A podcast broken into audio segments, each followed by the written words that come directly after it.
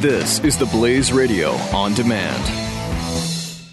Get a Casper mattress and get a great night's sleep. Try it for one hundred nights risk-free. Go to Casper.com slash Glenn and use the promo code Glenn. Get fifty dollars towards the purchase of your mattress. Terms and conditions do apply.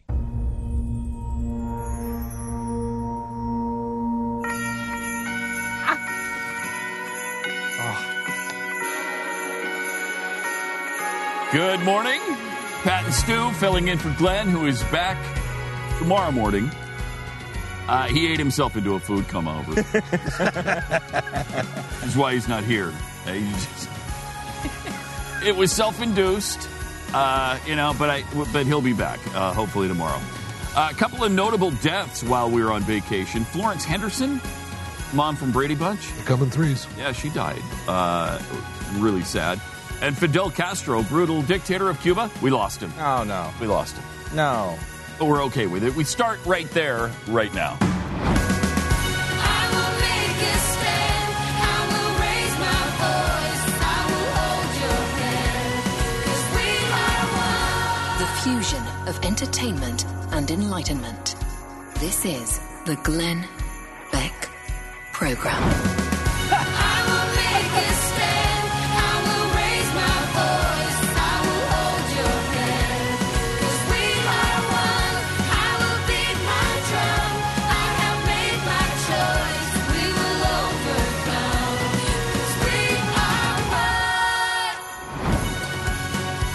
All right, so Jeffy has already proven the threes theory. Thank you. The three-death theory has been proven once again. Thank because it, it was uh, Florence Henderson, Fidel Castro, and... Ron Glass. Ron, I mean, from Barney Miller. Oh, Barney Miller. I mean, Fidel Castro and Ron Glass are always... Right there, neck and neck. Two, you're always thinking...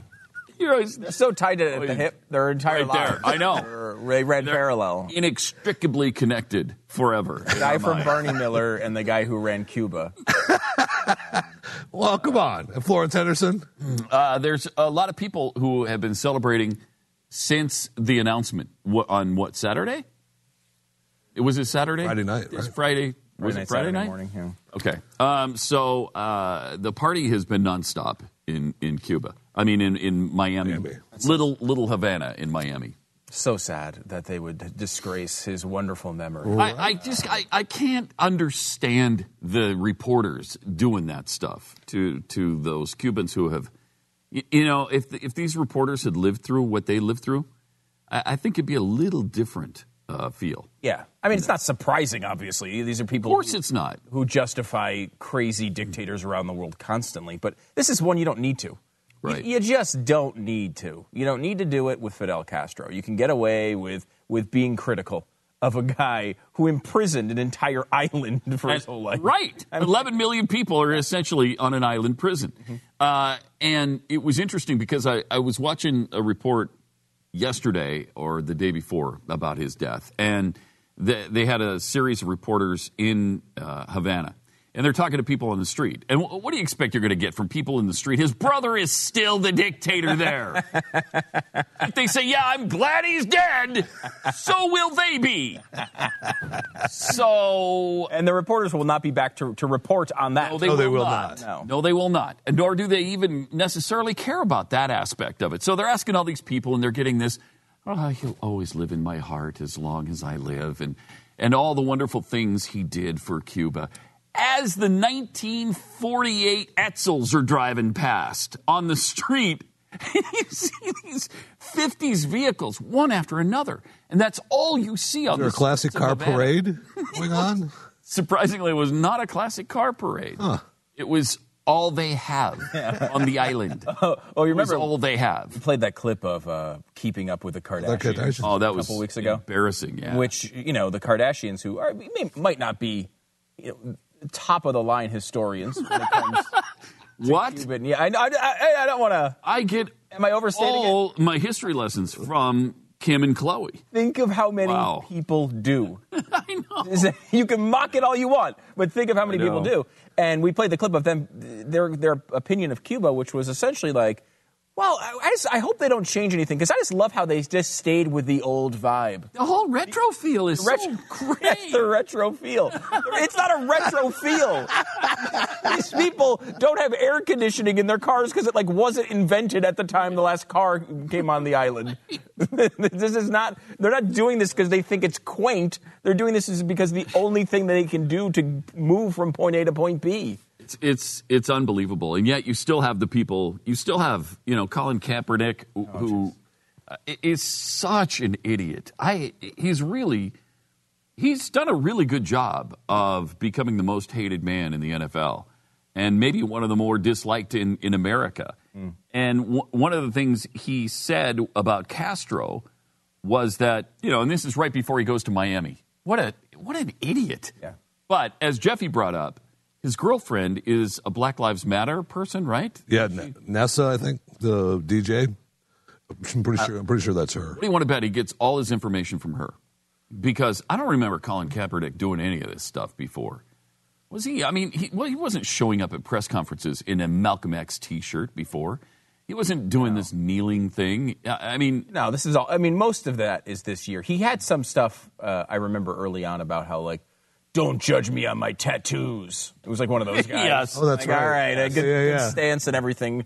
Your whole tattoo stance is important, I'm sure. Yes. But it was like that type of thing where it was, it right. was somewhat implied. But it like, wasn't really radical social no. kind of things. No. Uh, he said that Castro instituted universal health care in Cuba, invested in the education system, supported Nelson Mandela when he was jailed. What a wonderful man. What a wonderful, happy mm. Uh, almost Disneyland type, almost Disney character type. Um, and to say that right before you go to Cuba, uh, Miami, it, Miami. Or, or Miami, oh. mm-hmm. uh, is just unbelievable to me. And it, But it, at least it fired up Kiko Alonso, the linebacker for the Miami Dolphins. Oh, really? Oh, yeah. Yeah, he was, he, and he had a great game against uh, Colin Kaepernick. Kaepernick had a decent game, too. But uh, Kiko Alonso uh, hit him a few times, uh, I think a little extra intensely, and said there was very bad blood between them. I bet. Uh, the Washington Post had an op-ed that listed, I'm wondering if Kaepernick mentioned any of these things, mentioned some of the things from, uh, from Castro's reign. He turned Cuba into a colony of the Soviet Union and nearly caused a nuclear holocaust. Is that uh, he did not m- mention that, no. He sponsored terrorism wherever he could and allied himself with one of, many of the worst dictators on earth. Was that something I don't that was... remember that part either. Mm, no. He was responsible for so many thousands of executions and disappearances in Cuba that a precise number is hard to reckon. Was that... Uh, no, no? Uh, he didn't mention that part. He brooked no dissent and built concentration camps and prisons at an unprecedented rate, which is... a pretty amazing sentence. Yeah. He built constant, and this is, we've talked to uh, people who have studied this before. This is actually true, especially when it comes to a percentage of population. You can find their atrocities in Cuba at times as as bad or worse than some of the ones you'd think of when you think of genocides. Uh, it, really horrific. Well, yeah, but he, uh, he instituted health care. You're you're just looking at the negatives of the guy. Well, no, no, I'm just I'm That's just wondering. It's not if, the entirety of his life, right? Did he write? A, did okay. Kaepernick mention that he condoned and encouraged torture and extrajudicial killings? I, I don't think so. No, he, he was focusing on the positive. You talk about how he forced nearly twenty percent of his people into exile. Right. Uh, it's an island. Let's keep that in mind. It's an island of eleven million, two million of whom live in the United States. two million. Pretty amazing. Um, how about how he prompted thousands to meet their deaths at sea? Right. Mm-hmm. That's right. Interesting. Did he, did so thousands have died trying to get here off the island mm-hmm. to Florida. Mm-hmm. Uh, he claimed all property for himself and his henchmen, strangled food production, and impoverished the vast majority of his people. Was that something that Colin I, I don't mentioned? remember that part. No? No. no. That he was living in luxury uh, and cavorting with uh, tons of beautiful women while his country starved? He, he didn't really mention that part. Uh, he outla- outlawed private enterprise and labor unions. Now, it's you funny keep because... keep going down this road, but Kaepernick was talking about the positives. Right, right yeah, yeah. The I mean, education just... system, you haven't mentioned that yet. No, I haven't mentioned that, but it was interesting that Ka- Colin Kaepernick is both involved in private enterprise and labor unions and doesn't seem right. to that's, see that's very true. At all. No. That's weird. Um, he uh, persecuted gay people and tried to eradicate religion. Have you seen how good their national baseball team is? Well, no, I mean, it is I think good, in but... part that's Fidel Castro. I think in part. But, but did he, he really Kaepernick go into the, the whole eradicating gay people thing? No, no? Not, not really. Okay. No, he did, not extensively anyway. Uh, he censored all means of expression and communication. One of the most interesting parts about this, because, you know. You're, you're pissed off that he created a safe space? No, he didn't. It, no. Sure. No. Wow. You did. He really did. He created a safe space. A, a nationwide safe space. Right. Where you could not have any. Uh, That's right. It, it's funny because we did a special on communism back in the in the Fox days, and one of the things was Che. And it, it's mm. amazing to see how Che and Castro are respected by prominent musicians and artists, people Always. who would have been killed in the country they're talking about. That's why I like Bono so much, because he understands that uh, he's one of the few rock icons who seem to understand brutal dictators aren't fun. No, that's weird. They're not no, people to be celebrated. It's not as joyous as you might think. No. Uh, did he mention this? Because we finally are getting to the good things, I think, the healthcare system and the education system, because that's what he okay. talked about. All right, specifically. Good. Good. He established a fraudulent school system that provided indoctrination rather than education, and created a two-tier healthcare system with inferior medical care for the majority of Cubans and superior care for himself and his oligarchy, and then claimed that all of his repressive measures were absolutely necessary to ensure the survival of these two ostensibly free social welfare projects.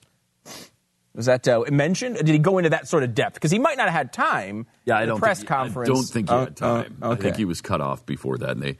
They asked him about an interception or something. Did he talk about how, because, I mean, this, this word has described his performance the last couple of years, how Cuba turned into a labyrinth of ruins, um, which has essentially been uh, his quarterback rating over the past couple of years. How about, did he ever apologize for any, because uh, he, because I may have noticed noted this.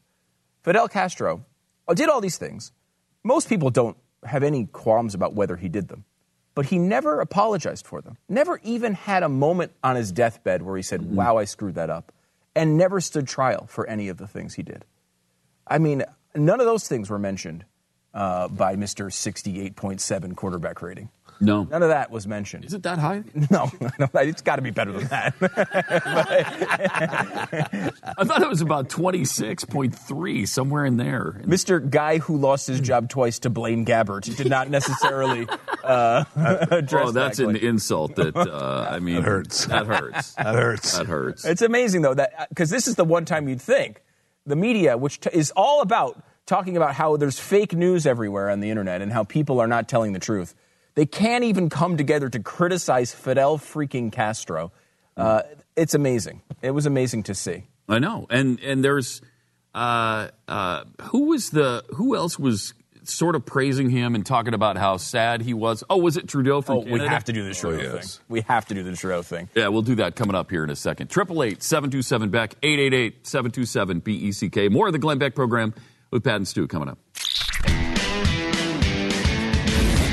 This is the Glenn Beck Program. Mercury.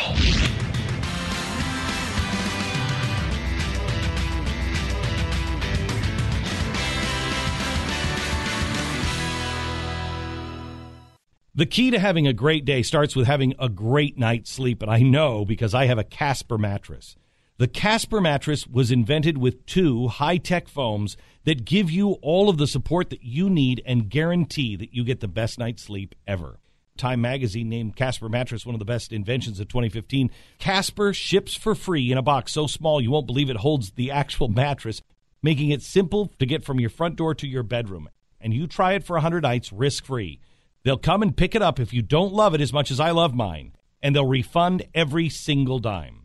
Once you try it, you're never going to want to sleep on anything else. Having a great day by having a great night's sleep. Casper.com slash Glenn. Use the promo code Glenn. fifty dollars off the purchase of your mattress at Casper.com slash Glenn. The promo code is Glenn. Don't forget, fifty dollars off the purchase of your mattress. Casper.com slash Glenn. Terms and conditions do apply.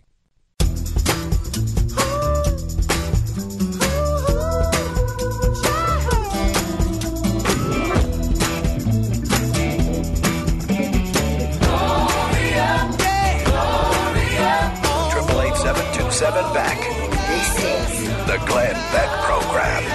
Uh, Glenn's back tomorrow. Pat, Stu, Jeffy for Glenn. Triple eight seven two seven B E C K. All right, we were talking about uh, what Justin Trudeau, who's the uh, Canadian Prime Minister, what he said about uh, the Castro death. He was quite sympathetic. Yes, he, he said, "It is with deep sorrow that I learned today of the death of Cuba's longest-serving president." Because he had a long, he served for a long, long time. time. Long time. That's what you need to take from that sentence, is that the length served. of his service to the service. country was, yes. was was quite extensive.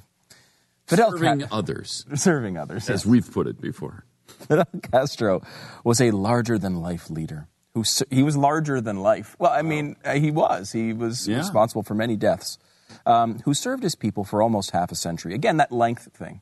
Length of, mm-hmm. uh, it's like on your resume, you stayed at that job for a long time. Well, he had two terms, right? I mean, he was prime minister for a number of years and then president for right. a number of years. Look at that. A legendary revolutionary and orator.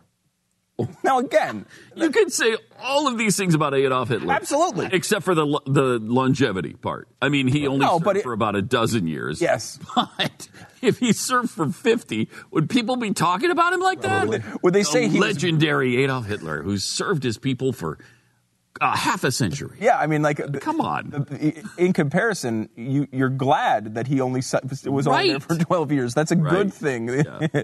uh, a reg- legendary revolutionary and orator.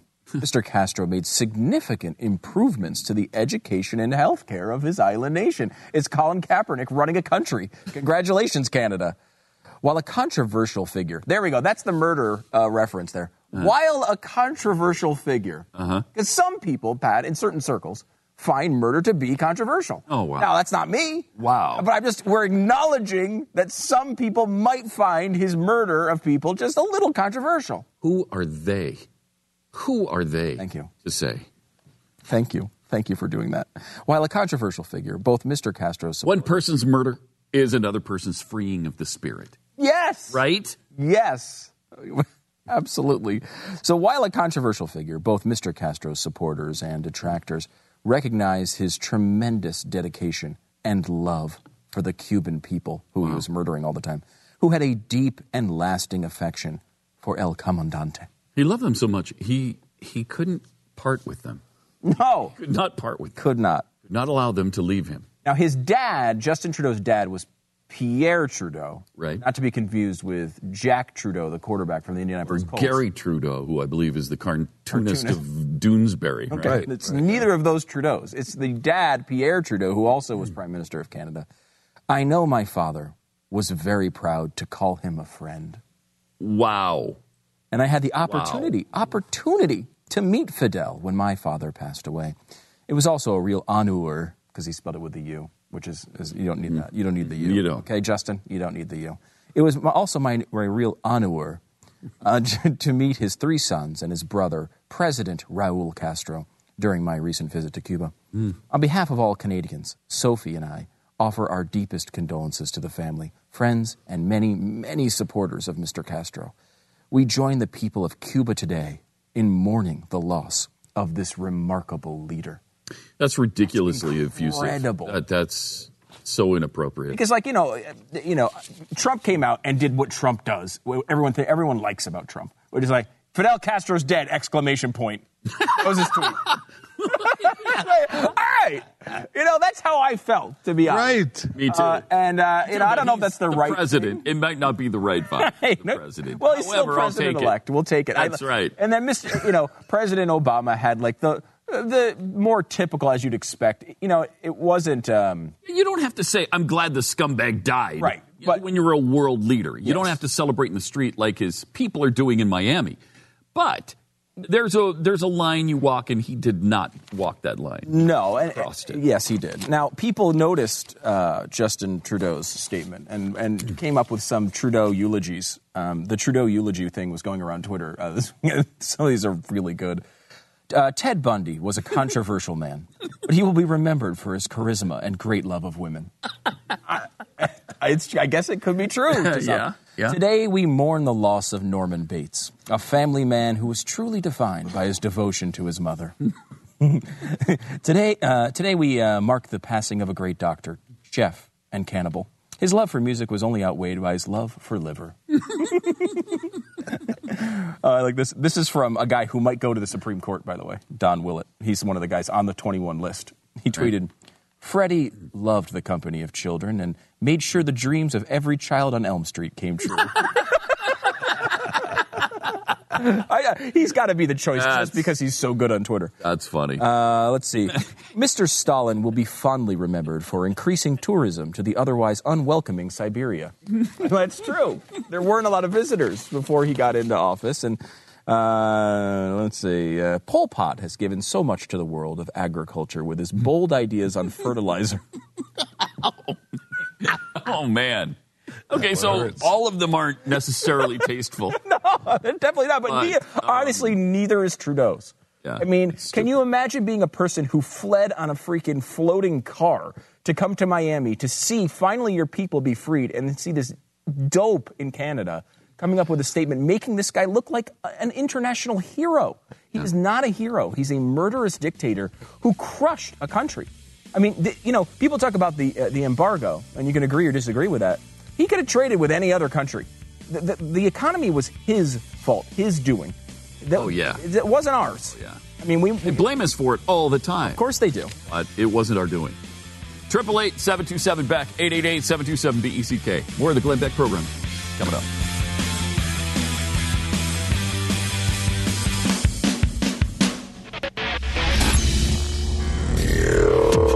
You're listening to the Glenn Beck program. Mercury.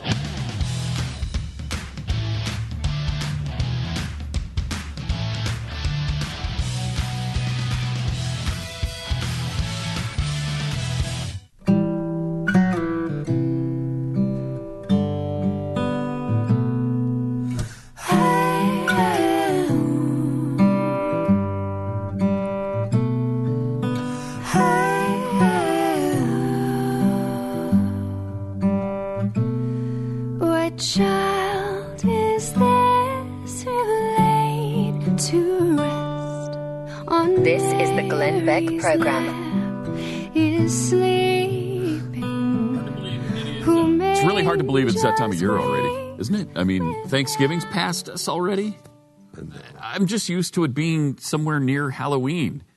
That's, that's a month and a half ago or whatever. eight eight eight, seven two seven, B E C K. Uh, Pat, Stu, and Jeffy for uh, Glenn today. He's back tomorrow. Um, we've been talking about the death of Fidel Castro, which it finally happened. I, I think a lot of Cubans thought he was like a cockroach and couldn't be killed. Uh, because one of the things I saw from the people celebrating in Miami was that we thought this day would never happen. I mean, he has lived so long and he's ruled so long and so brutally. They just didn't think it could ever occur that they'd finally be rid of him. Yeah, I mean, the, the, some of the reporting indicates there are up to six hundred attempts on his life. Six. I mean, you never know what to believe on that because yeah, 'cause some of that could have been his says, own hype. Right, exactly. There are definitely several. Uh, I know Glenn Beck dot com has a story up now uh, where you can uh, look at some of the uh, attempts on his life. There were many, and people were, you know, there was not a lot of sadness. No, outside of world leaders who were apparently, you know, just tortured by this. And it might be interesting to turn to somebody who knows pretty well, and that would be like a. Uh, a senator, U S senator of Cuban descent, uh, Marco Rubio. If we're going to eulogize him and analyze all Castro, let's have an honest assessment of what he has meant and what he has done. And I don't want to hear this garbage about, oh, people can read more than they did back in nineteen fifty-nine. You know, over two million people had to leave their country. There were people executed without trial. There were people in prison for twenty-five or thirty years. I mean, he did some horrifying things here and around the world, and uh, he needs to be held to account for that. And right now, he'll he's facing his maker, and he'll have to account for a lot of that. Uh, yep. Mm-hmm. Yeah. Not a lot of love lost there. Uh, look, you know, the election has been uh, decided despite what the Democrats uh, seem to think. Uh, but, I mean, can you imagine just to, in, an, in an alternate universe that the last thing that Fidel Castro saw was either Ted Cruz or Marco Rubio of Cu- Cuban descent oh, man. as president of the United States? That would have... Guys who pretty much loathe him. Yeah. Yeah. Oh, yeah. Uh, that would have been interesting. That would have been interesting. Uh, Black Lives Matter um, does not loathe him. They're on the other side of this equation. They've come out in support of Fidel following his death. Stunning. They said uh, that they must, quote, come to the defense of El Comandante and thank him for safeguarding Asada Shakur, who's on the F B I's most wanted terrorist list. That's, I'm glad that uh, Fidel had the opportunity to take him in and take him under his wing. That is, that's wonderful. Uh, there, the the artic, article, which was not bylined, was tweeted out by the closest thing there is to an official Black Lives Matter account and posted on the movement's semi-official Facebook page, although no leader is w- without flaws, mm. he said. We must push back against the rhetoric of the right and come to the defense of El Comandante.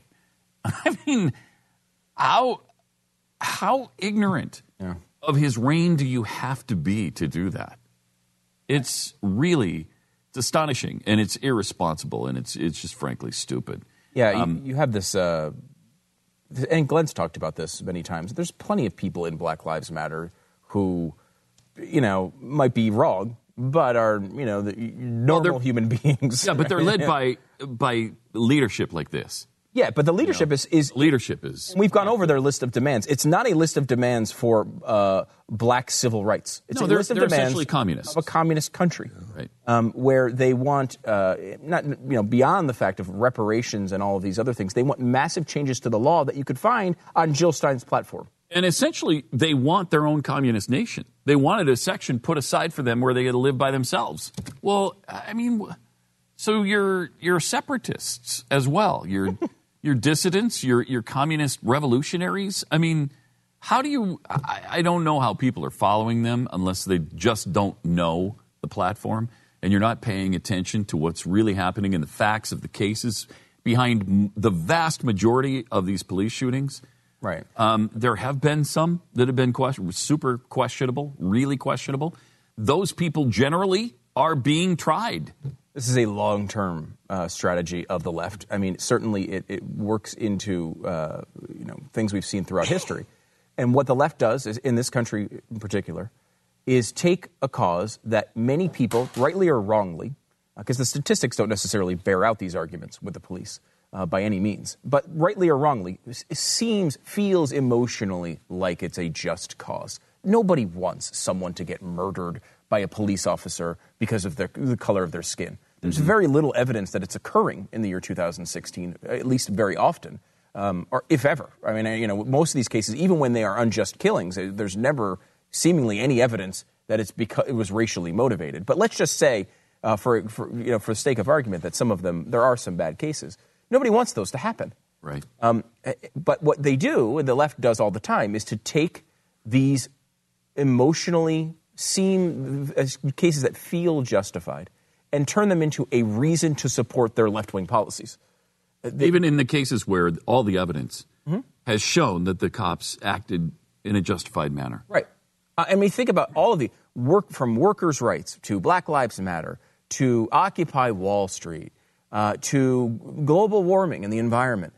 Cases like this where some of them, they have varying levels of truth attached to them.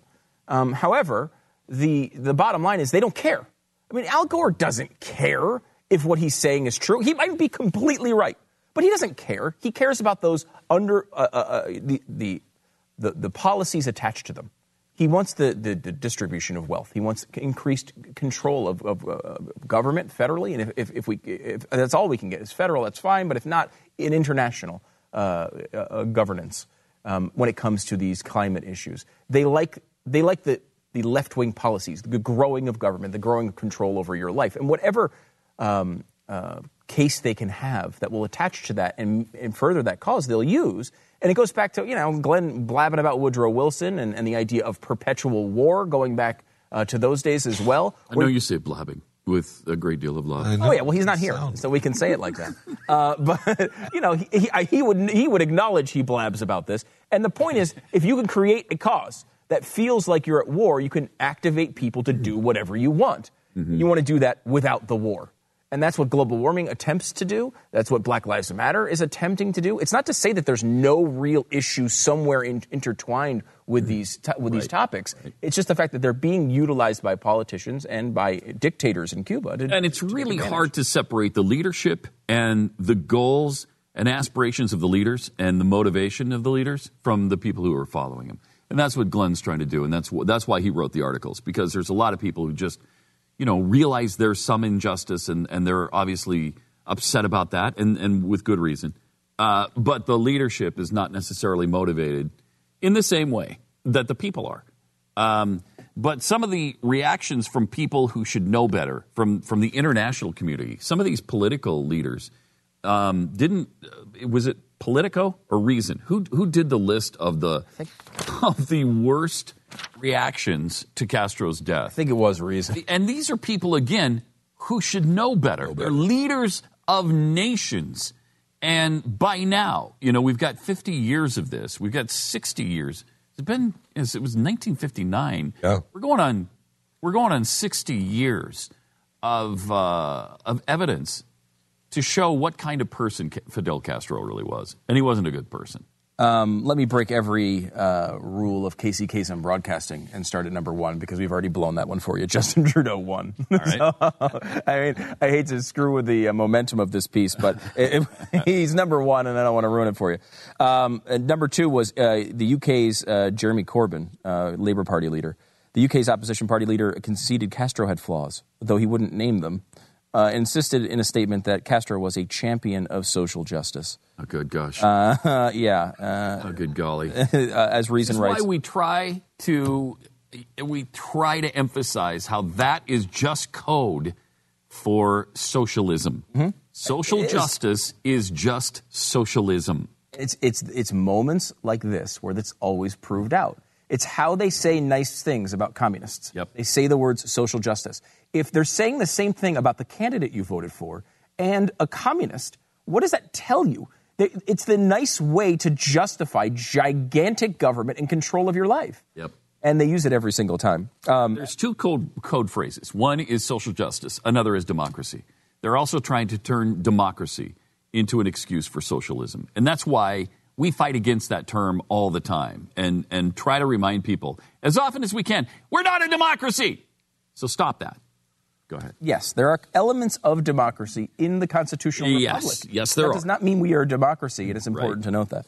Uh, as Reason writes about uh, Jeremy Cor- Corbyn, who called Castro a champion of social justice, this must be news to the gays who were herded into labor camps following Castro's revolution, poets and musicians imprisoned for counter-revolutionary expression, the exploited workers who, in the cruelest of ironies, are forbidden from unionizing, wow. innumerable Cubans who died trying to escape this socialist paradise, and those who remain but are forbidden from accessing the outside world through the internet. You know, they were talking about how there was, I don't know, something, millions and millions of tweets about Castro's death. None of them came from Cuba because they're not allowed to be on Twitter. They're not allowed to participate in that. Well, I mean, Pat saw the news report. They were all uh, saddened and... Uh, uh, yeah, we don't need to hear from them directly. That's right. Of course not. We have reporters over there uh, softening the story for us. The Ayatollah had a, a, a statement. Oh, good. Um, always like to hear from the Ayatollah. The religious tyrant who rules over one of the worst human rights-offending countries on earth tweeted his fond memories of shooting the breeze with another dictator who brutalized his own people. I extensively talked with Fidel Castro in person. It is his personality to believe and rely on people. Oh, that's beautiful. I did. I, did, that is, that is I mean, that is very nice. Uh, let's see. Uh, E U uh, uh, president, um, a statement that reads like it was produced by a bot employed by a crumbling bureaucracy. The president of the European Union's executive body wrote, with the death of Fidel Castro, the world has lost a man who was a hero for many. Oh, wow. Changed the course of his country. He did do that. He did, he, he he sure did, did do that. He I will sure give did. I will give him that. He's exactly right. And his influence reached far beyond. True. Uh, Fidel Castro remains one of the revolutionary figures of the twentieth century. His legacy will be judged by history.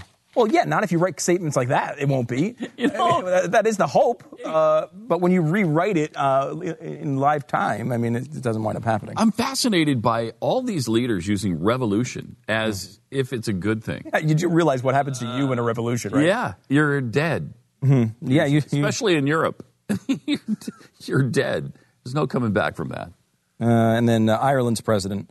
Uh, he uh, he says, uh, having survived six hundred attempts on his life, Fidel Castro, known to his peers in Cuba as El Comandante, uh, became one of the longest-serving heads of state. Again, I love this. Length is great.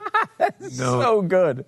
Like, with so what? He had a long reign of yeah. terror. Yeah. You know, th- that is a negative. It's like the people who say, you know what, we have to keep uh, the illegal immigrants here who have been here for a long time because the length of the of the crime they've committed proves that they should be uh, relieved of any of the consequences. It is like exactly what the yeah. It's like, I never understand that. I mean, isn't it, in th- theory, better for someone who just came over a month ago Uh, he, and is breaking the law less less amount years. of time. like, well, they've been breaking the law for fifty years. You got to let them off the hook now. Well, slavery's been going on for a long time. uh, no sense in ending it now. It's asinine. Uh, so you get the point. That, that's, uh, I mean, you know, we could go through too. I mean, the history of it is amazing. I mean, there is, is you know, because it's been a while. He, again, his length of service to the Cuban people was so long. oh, it was so long uh, that now a lot of the, the documents of, of his initial era was have been declassified. And you see from, from the Soviet side and from the, the U S side, the the speech that uh, Kennedy was going to give if we bombed the nuclear sites during the Cuban Missile Crisis that has come out now. Yeah. Um, we have that we can go through. Also, the the communications between Cuba, Castro, and Khrushchev, uh, where they discussed uh, Castro wanted to nuke a first strike nuke against the United States, and it was Khrushchev who really talked him out of it, and it was uh, was, the, was the under under control Nikita guy. Khrushchev being more level headed than Fidel Castro. That's incredible. That's saying something. Triple eight seven two seven Beck. More of the Glenn Beck program coming up. This is the Glenn Beck Program. Mercury.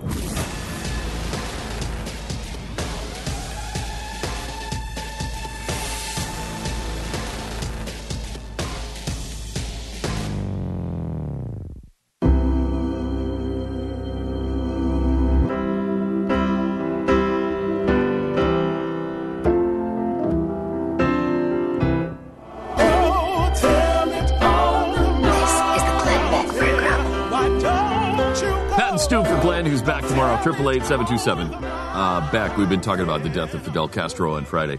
Uh, Greg in Canada. Hi, you're on the Glenn Beck program. Yes, good morning. Thanks for taking my morning. call. Mm-hmm. Uh, I'd like to chime in on this Justin Trudeau. thirty-three years uh, I've been in northern northern Canada, Alberta, in the oil industry.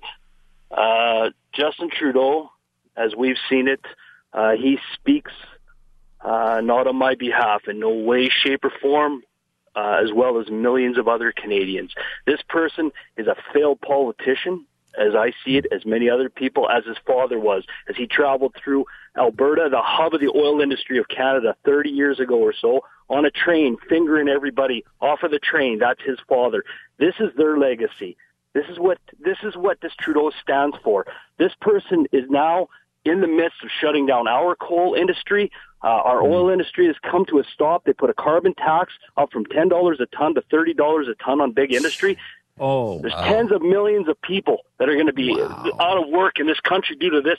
This person mm. is shutting down. Basically, he got in due to the people that uh, vote in this country not voting, sick of the, the bureaucracy and uh, the ballot system. And uh, we've let these uh, these millennials, the generation that live in their parents' basements, the tree-hugging, uh, lollipop and rainbow people. Uh, uh, oh, there you go. We let these people make the, make the votes. We feel your pain. Out of time, man. The Glenn Beck Program. Mercury.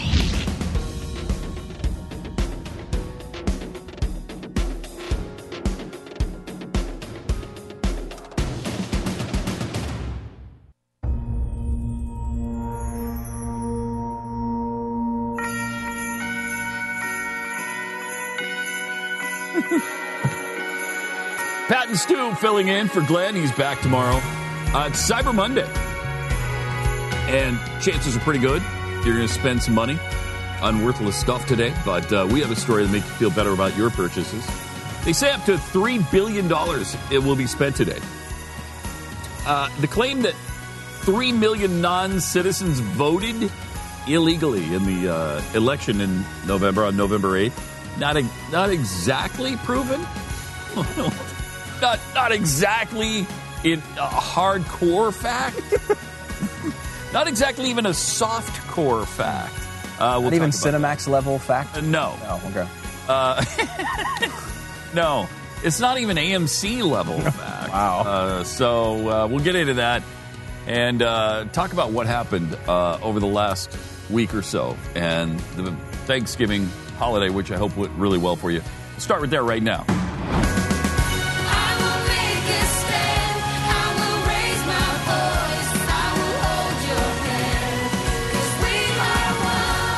The of entertainment and enlightenment.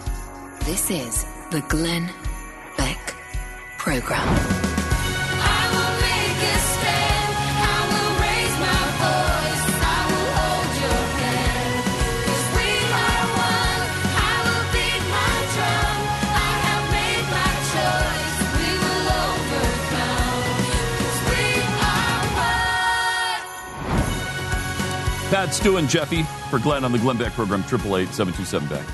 I was fortunate fortunate enough to uh, spend most of my vacation uh, with uh, the U- United States government bureaucracy, which was I, I enjoy doing. Really? I, I think I've made pretty clear uh, from time to time here. It was it was lovely. It was really? a prison system, or what was the? Were you well, in jail? The, my my daughter has somehow in one of the moves we we lost her Social Security card. And so without that... You just that, get one of those piece oh, of cake. So easy. Is, I'm going to tell you how easy it is. It's just this easy. And we need it so that she can get a driver's license, right? She can't have her driver's license without the Social Security card.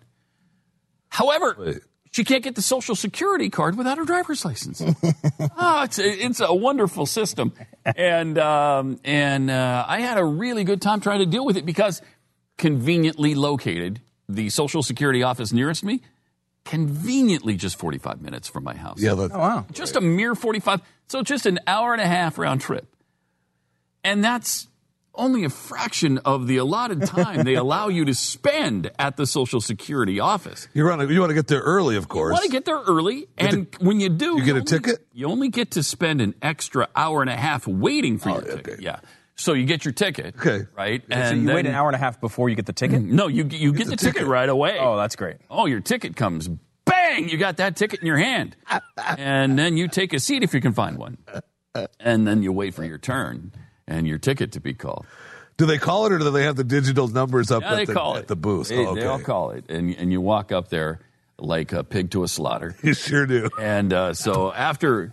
The first day, I didn't get there as early as I uh, probably should have the first day. It was oh, that, about ten o'clock in the morning instead you, of nine o'clock when it opens. Did you make it in at all that day? Uh, so it was an hour and a half wait the first not day. Bad. And and so that was only a, a two and a half. By the time I got home, probably a three-hour wait. And when I got to the when I got my number called, though, I happily took my information because I, I did a little research on it and found out what I needed. Needed her birth certificate because I didn't have a driver's license for identity purposes. And they said some kind of a medical thing from your doctor that's been signed. So I've, I found something that's been signed by our doctor and dated. And uh, I had her birth certificate. And I bring it and, oh, nope, you can't have that because her birth date is not on the medical record. Mm. Wasn't on the medical. But I said, but it's on, it's on her birth certificate. That doesn't matter because it must be on the medical record that you provide. And so he writes this list out for me of things I need. So I leave. Well, that was nice of him. Yeah, wasn't that nice? Yeah, this is your Social Security card. No, this is this is her social. I'm trying to get a replacement Social Security card for her.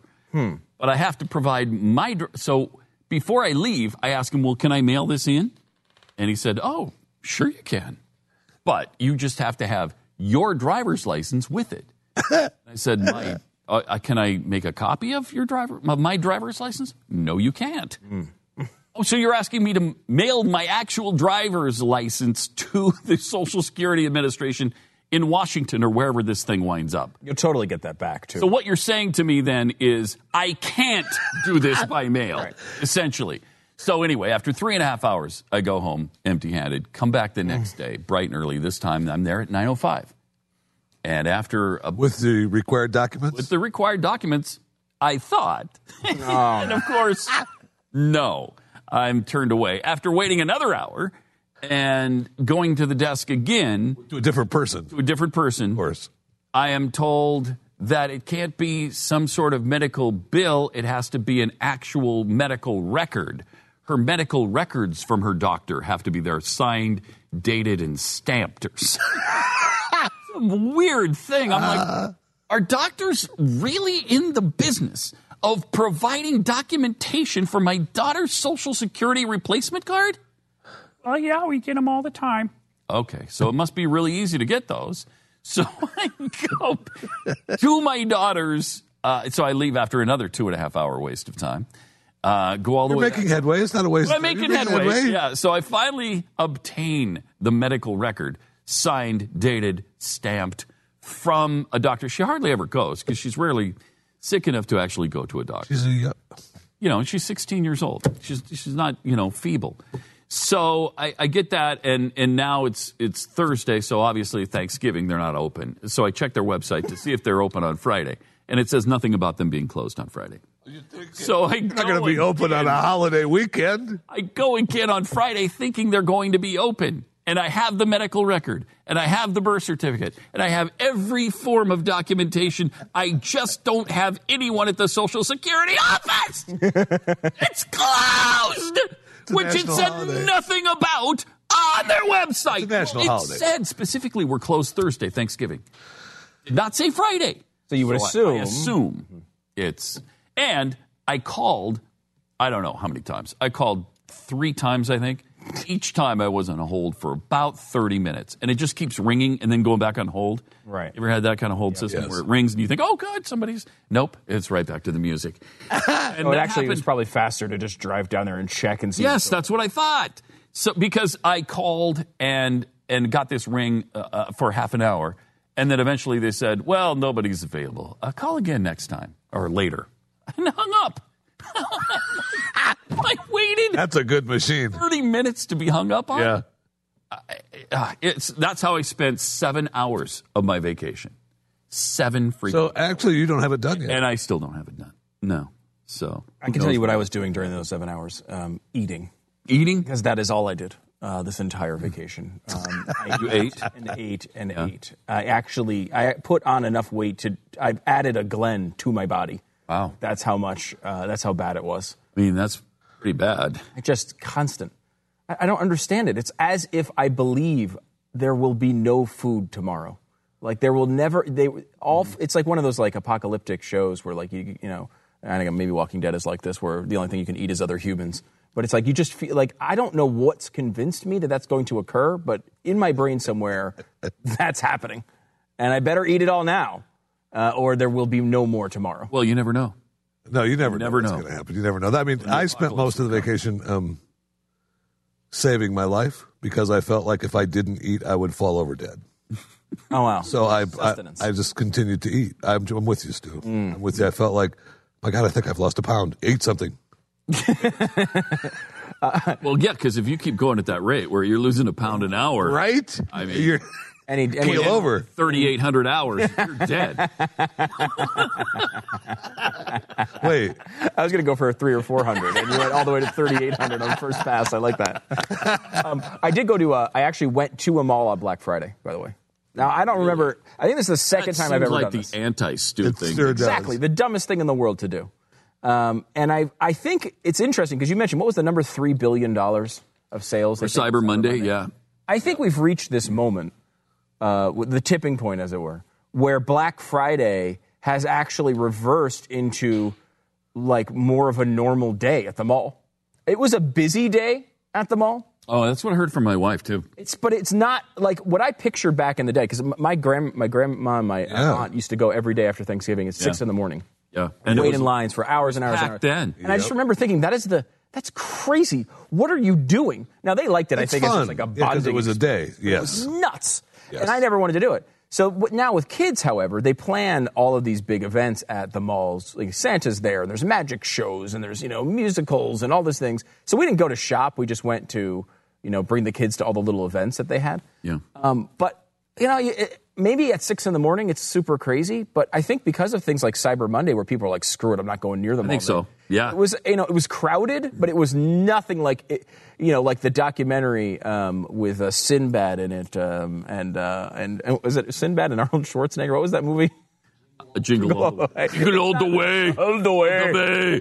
It's not that incredible documentary that I think told the truth of that era mm-hmm. has I think now changed uh, and it definitely has because they've spread it out yeah. over the whole season now, and you, you don't have to do that. Plus, now we've got Thanksgiving, too. A lot of stores are open on Thanksgiving. Oh, yeah.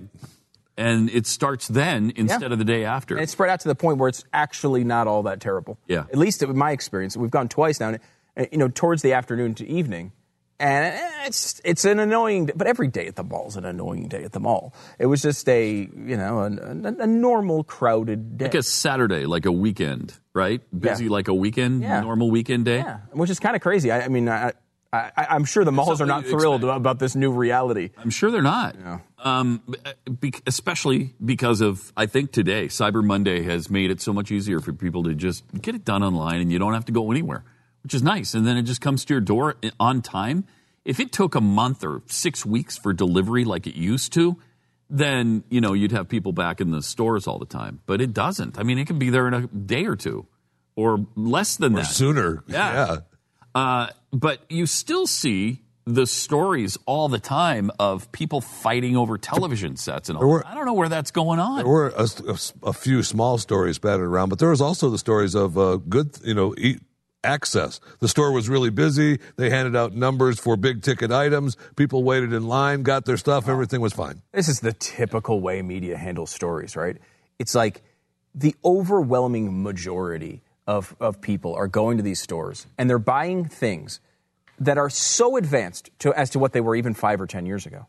So incredibly advanced at prices that no one would conceive of just a few years ago. Shipped in from all over the world, but yeah. pieced together by people in different countries. This incredible series of events that leads to this impossibly awesome television being available a mile from your home for like ninety dollars. And what does the media focus on? The four incidents across the country where people get in arguments about it. Yes. Like, yes, I get it that we yeah. can get to the point Uh, where we think about presence too much.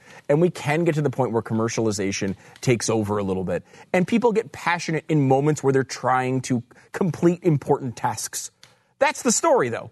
In reality, the, the much larger story is that we have, uh, we have a society here uh, based on the principles of capitalism and the free market that are achieving things that are completely unheard of for ourselves ten or fifteen years ago. I mean, that is really the story. And yes, you know, I'm so sorry that we have a couple days where people get excited to go buy things for seventy percent off. I mean, that's natural. People want to save their money to spend on other things. And you know what? That'd be a great story. Yeah. It, the, the success of capitalism would be a great story. Nobody wants to tell it, but it'd be a great story. Well, no, and it's, and it's no one wants to, certainly no one wants to tell it on the left because capitalism is evil. But even on the right, we want to get stuck into the point of like, well, we shouldn't have stores open between November first and the end of the year because it's ruining Christmas. It's like, well, you know, yes, you can go too far. And there are times where you prioritize the wrong things. But let's put this in perspective. I loved Christmas as a kid, as I still do. And you know what? P- presents are part of it, and that's okay. Yep. It's okay to enjoy. Some of my greatest memories as a kid, I remember getting certain specific presents and being so excited about it. And, you know, I also remember my parents being there and celebrating it with me. And I remember playing it with my cousins and my friends. Uh, you know, the, yeah, yes, the friends and the parents are the more important part of that puzzle, but the presents are part of it. It's oh, commercialization is a, a word to make capitalism look evil. Mm-hmm. And uh, I don't, I don't buy into that at all. And they've, but they've done a good job. Of they have, they have. they have. They've done a great job of spinning it like it's awful. Like, like if everybody doesn't have exactly the same items at their home, uh, this is an evil society. Yeah. Triple eight seven two seven Beck. More Pat and Stu for Glenn on the Glenn Beck program. Come on up. You're listening to the Glenn Beck program. Mercury.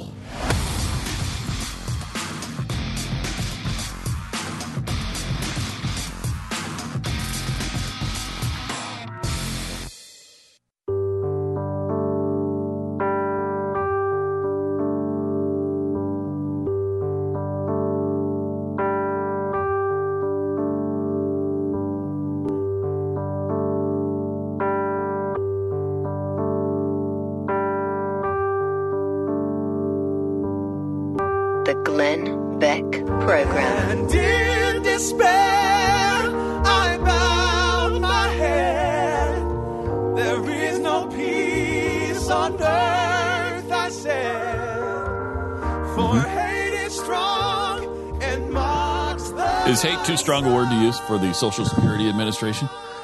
I, I, too strong? I don't think I'm so. Pretty close to being there. I, I I hate the office. I don't necessarily hate the people, although I'm not fan, a fan. But I do hate the Social Security Administration. Oh, the people that work the there The government now, bureaucracy. After you've worked there for several days, your heart is hardened. You know that. Those people have oh, zero care it. for you. Yeah, they don't care. They don't care. Zero care for you. And if they made it as difficult on illegal aliens as they make it on American citizens, we wouldn't have a single illegal alien. We wouldn't need a wall. You know, we wouldn't need a wall. No, thank you. I mean, they, they could bring their Blockbuster video card. Uh, Blockbuster doesn't even exist anymore. That's all right. We'll take that. I, I mean, that's proof that it's you. That's proof that it's you. That's an, uh, that's a proof of identity right there. You can't fake a uh, Blockbuster video card. triple eight seven two seven Beck. Uh, it is Cyber Monday, and they do say that three billion dollars will be spent today. I'm not sure if, if I believe that, but in, oh, that's right true. after, right after, uh, if you were to check Drudge on Saturday, it was like every record of sales ever created had been broken that day. Luckily, I didn't do that, and it was all because of Donald Trump. And now it's a, now we're seeing the stories that oh, uh, the stores experienced less sales than normal. Did you, did you see that story too? Uh, so I'm confused. Was it a record-breaking day, or did the stores? Is it the stores plus the internet was record-breaking, or was it a good Black Friday? I don't even know.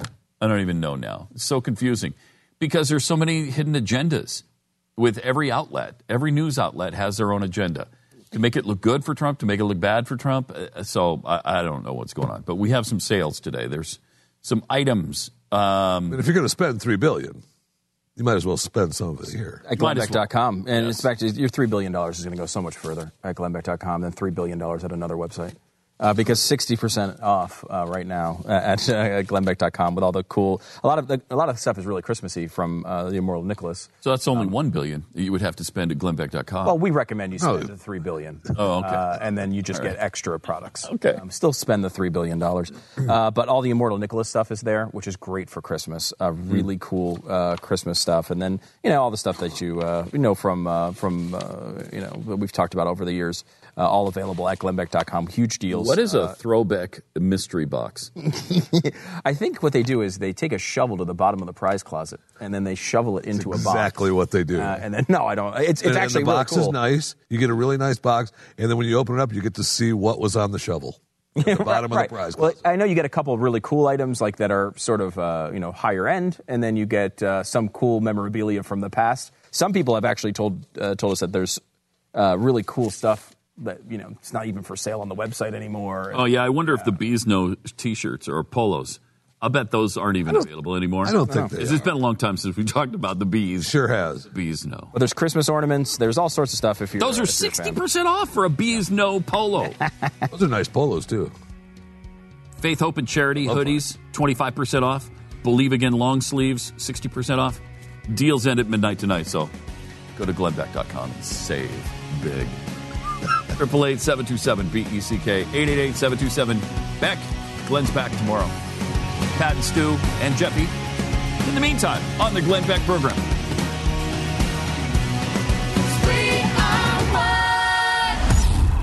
The Glenn Beck program. Mercury.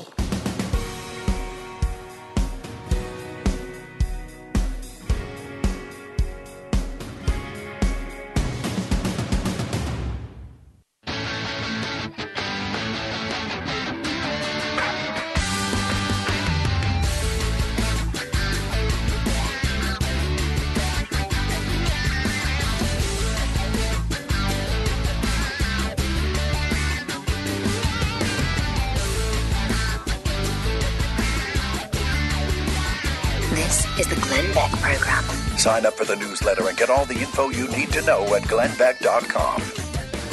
Pat, Stu, and Jeffy for Glenn on the Glenn Beck program, triple eight seven two seven Beck. Uh, Glenn will be back tomorrow. Cyber Monday today. Uh, we are also getting reports, uh, and they're kind of sketchy right now. We don't have a lot of details, but there's supposedly an active shooter on the campus of Ohio State University in Columbus. Yeah, uh, they, uh, Ohio State's emergency management has been tweeting about it. Uh, there's lots of uh, police on the scene. Uh, the initial tweet was, active shooter on campus, run, hide, fight. I mean, how scary is that to get to see that in your feed? Yeah. uh, Watts Hall, nineteenth and College. Then they say uh, continue to shelter in place, avoid area of college, more information to follow. Uh, so police are on scene there, and we don't have any of the details as to, you know, what has happened exactly. But obviously a serious situation going on, and we will yeah, uh, we'll follow keep the following details. That. triple eight seven two seven Beck. Also, uh, over the weekend, Donald Trump started uh, tweeting again, and um, that's usually a dangerous thing for him. Although some of them, I think, were absolutely fine. Uh, you know, he's being beat up because he's he's tweeted, I don't know, something like thirteen times about um, the recount efforts and fraud in the election, mm-hmm. most of which I think are fair game. To point out the fact that Hillary Clinton and every Democrat and every person in the media went off their off the rails when Trump said yes. uh, that he would not accept the election results. Right. Uh, and now have completely switched sides. Remember, this is what Hillary said back then. I have to admit, you know, when we were both asked the question, I assumed he would say what everybody has always said, which is, hey, of course, you know, because to say you won't respect the results of the election, that is a direct threat to our democracy. We're not, we're not a democracy. We're not a democracy. No, this, I see why you lost. Not, yeah, yeah, it's, it's. The peaceful transfer of power is one of the things that makes America America. It is not a joke. And look, some people are sore losers, and, you know, we just mm. we just got to keep going. And we should respect the results of this election or any election. In the United States of America, we have a right to the election. Yeah, well, shut up. And that's not what she's saying now. In fact, now no. she has joined Jill Stein in this recount. Her lead lawyer is involved in, in the recount now. Now, the Jill Stein thing is quite obviously a scam. Right? Like, I mean... Yeah, I'm, I'm not sure the angle there. They, they assume she's just filling her coffers. No, I, no. I mean, she says it in, in the disclaimer. It, we can't guarantee that we're going to get a recount in these states. But what we can guarantee is that we will demand a recount in these states. Oh, oh, wow. Well, you've dem- if you're if Jill Stein's demanding it, I guess, you know, everyone's... I mean, you're talking about the person who got less than one percent of the vote. Right. Uh, if, she, if she demands something, mm. uh, you know, nobody cares. No, nobody cares. And so. so, and what she says in there is like, we will, if we don't get the recount, we'll use the the excess for, um, you know, uh, electoral reform and other causes close to the Green Party heart. That's wow. Um, which is, you know, so I think quite... That's pathetic. And look, I, you're, you're not going to see me shedding a tear that a bunch of uh, stupid Democrats wasted their money giving it to Jill Stein. Uh, right. That's not. I'm yeah. not going to cry over that one. And that's the thing where I don't... Because the most important thing is how hypocritical the media and, and Clinton and the, and the Clinton supporters are over this recount. This is This is not... It is not something that gets overturned in a recount. You don't have elections overturned but that are one hundred ten thousand votes in recounts. That's not what happens. You have three states. It's about one hundred ten, one hundred fifteen thousand votes, which Trump won. He would have to lose all three of those to lose the election, which is Wisconsin, Michigan, and Pennsylvania. Uh, Pennsylvania is something like sixty thousand votes. You're not going to overturn that with a recount. Right. No you, way. If there was massive no election fraud... then you could see something like even, that. But there's no evidence of camp, that. Even Hillary's people say there's absolutely no evidence of it. Yeah. There's no evidence. Yeah, so why are you doing this? Now they're saying, look, we didn't ask for it, but now that it's happening, we have to participate in it. I, you know, it's uh, obviously a questionable claim. But to bring up, the, and it's not just them, it's the media as well. The media took it as the, the most central attack on our Constitution in history. On our democracy. On our democracy. Stu, when he, our democracy is at stake. When he said that he would not accept the, the election results, Um, and then he later joked, well, I'll accept him if I win. That was his big comeback right. the next day, kind of to taunt the media. Right. Uh, and they they were outraged by this. I listened to C N N this morning. They're like, oh, well, I mean, a recount is part of the Constitution. Of course you can do that. That's totally fine. That's not what, what he was, was saying. Talking about the right. whole time. So they assigned to Trump, in theory, this weird illegal revolution aspect, which he didn't say. He did not say that he was going to turn over the tables and burn down the country if he lost. People assigned that to him. He said he may not accept the results, which, you know, honestly, I took as he would do this sort of crap. He would, if he lost by one hundred fifty thousand votes, he'd be in there asking for recounts, which would be ridiculous. And now it's ridiculous that the left is doing it. They all said they would accept the results until they lost, and now they're all saying they're not going to accept the results. It's embarrassing. This is only a few weeks ago, guys. You remember when he said he would side with Putin and Fidel Castro and uh, and start open revolution? No. Start a shooting war? Remember I, that? I don't remember that. that. No, he didn't say that. Oh.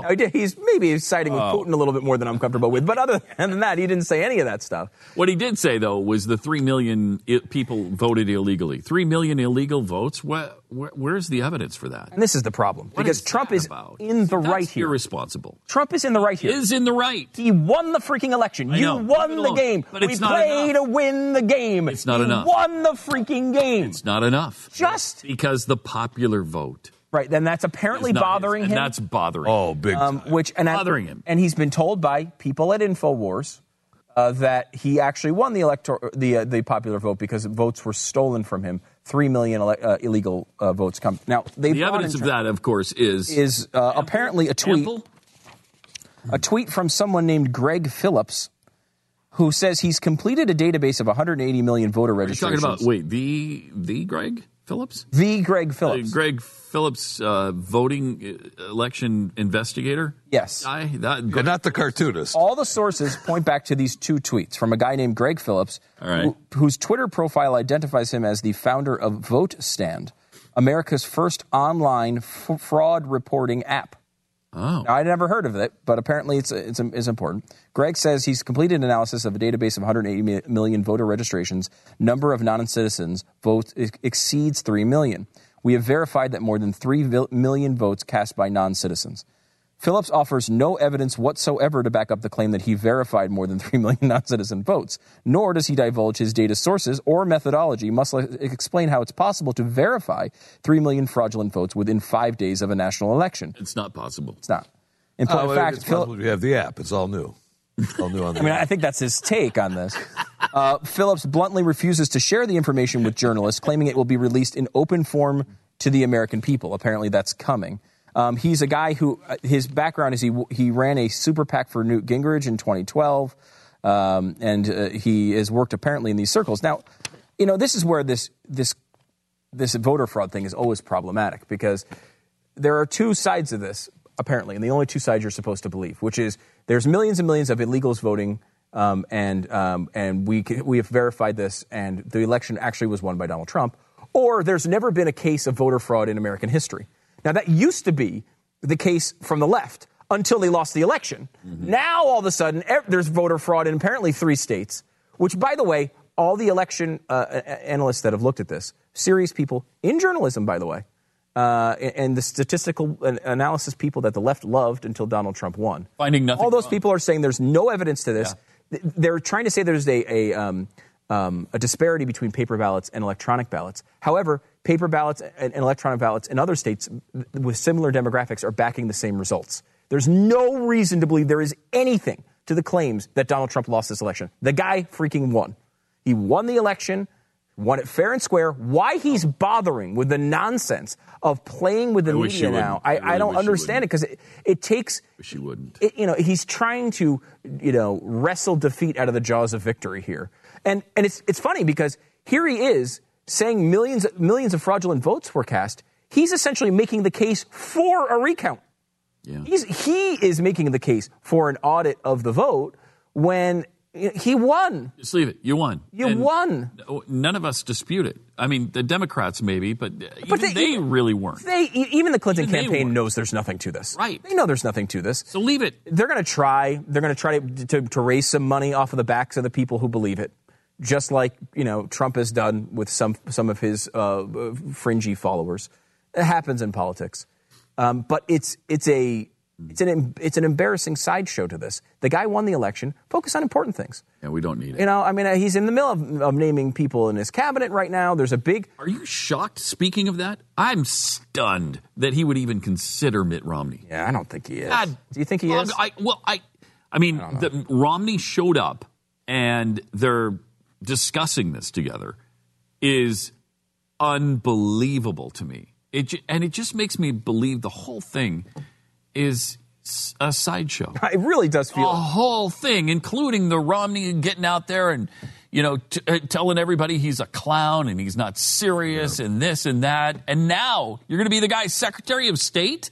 I mean, yeah. So if I'm Trump, I don't want Romney. I don't want Romney. And if I'm Romney, I don't, I don't want, want Trump. Trump. I mean, uh, the, yes. Yes, you guys disagree. You don't need to work together in this. Well, thing. You don't understand politics. We put all that stuff aside. For that was what we were supposed country. to. That's what we were supposed to get out of Donald Trump, a guy who didn't do that. And and to be honest, I don't think he's doing it. I mean, who knows?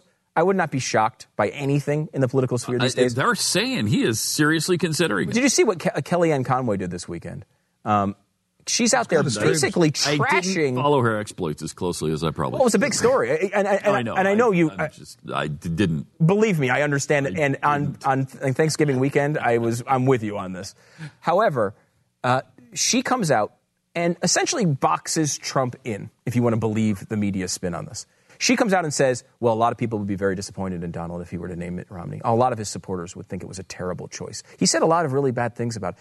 Basically boxing him in, yeah. t- making it so if he names Romney, he's pissing off his own people. His people should be pissed at him. And a lot of people are saying he's bo- she is boxing him in. And I don't know if we've I've ever seen an important aide in the uh, run-up to t- taking over the, uh, in the inauguration uh, come out and and... publicly criticize a choice that hasn't even been made, that supposedly the candidate is seriously considering. Yeah, but we're seeing a lot of a lot unprecedented of things. We uh, are. So it could be true. And I, and I, my vibe is he actually doesn't want Romney. He never wanted Romney. He wanted to put, he wants to, you know, play the role of saying like, oh, maybe I'll pick Mitt Romney because I'm this type of guy. I just want the best people. Ah, you know what? In the end, we wound up not. And taking even it. Though he went to war against me, I'm willing. I'm willing to, to yeah. step over. The, it That's feels because he did the same thing, possible. kind of. At least it was reported with Cruz, and then he brought him in there. I never for a second believed he was naming Cruz Attorney General, but I mean, I didn't either. But that was the reporting, and I think either. The good side of it is he's bringing people in and saying, you know, I want to I want to show that I'm willing to work with people that I don't agree with. The bad side of this, and many people have speculated on this as well, is that he's bringing these people in to show that they're shills and will meet with him when they have a chance at power and then to, to embarrass them afterwards. They say, came to me and like begged to dog. me like a dog. The thing he said a hundred times. For Secretary of State like, like a, a dog. dog. And I said, no. it, it does yeah. feel like what no, Donald Trump did throughout sure the does. primary. Again, I'll leave it open. I'm, hope, I'm hopeful. I mean, maybe. That we'll he, see. he turns he turns this around. I don't, although, let me straight here. I I understand a lot of people are saying that Mitt Romney would be a good Secretary of State because he, I do believe, would be a better, let's say, Secretary of State than Donald Trump or Steve Bannon or one of those types. He would be better. But, I mean, I, he's not ideal either. No. I, I, don't, I don't necessarily want Mitt Romney as, as Secretary of State. He doesn't excite me at all. Yeah. I do think he'd be more under control than some of the Trump people, uh, the Trump loyalists. But again, what about Hillary Clinton for Secretary of State? He said be, she did a great job. Don't be so shocked.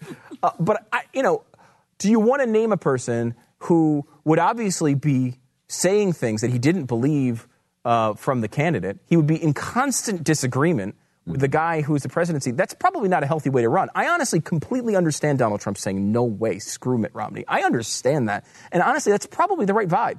If you have someone who thinks you're that bad at being president, you probably shouldn't be representing him on the world yeah, stage. I, that's, that's true. It's probably not a good probably choice. True. Yeah. Um, and a lot of people who are... I wouldn't do it. I certainly wouldn't do it. I wouldn't do it. And I wouldn't put Cruz in there either, to be honest with you. You know, I mean, I, I think I would... I like the idea that he's willing to talk to people, and hopefully that's actually true. Um, you know, some of the things, as we said, have been good. Some of them not so good so far. Mm-hmm. But, you know, Mitt Romney's probably not the right choice, to be perfectly honest. I think that the... sort of um, media establishment circle who likes Romney a hell of a lot better are looking at this and saying, hey, at least we'd have somebody on this on the stage that represented a more traditional view. But I mean, it's not probably the it's probably not the right cause to have your Secretary of State being in that visceral disagreement with you. Triple eight seven two seven Beck. More Pat and Stu for Glenn on the Glenn Beck program. We have one. The Glenn Beck program. Mercury.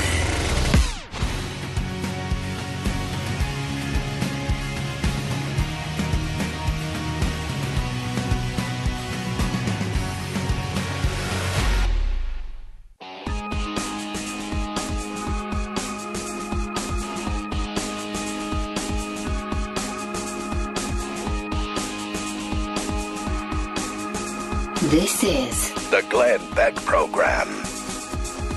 In the active uh, shooter situation at Ohio State University. The fire department is reporting that eight victims have been sent to the hospital. Wow. Saw one report, too, that two, at least two of them are stable, but no reports on who, who are the other people that have been transported, so we don't know yet.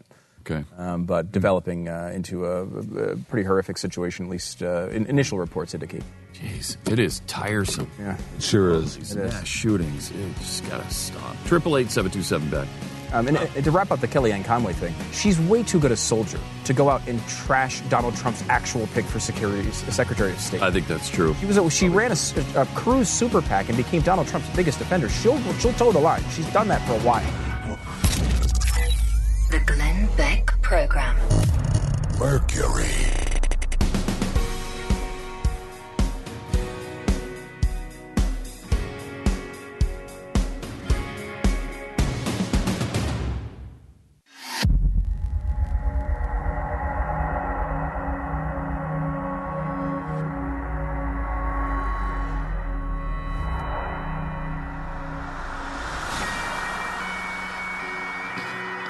Pat and Stu filling in for Glenn today. He's back tomorrow. Uh, it is true that we all gained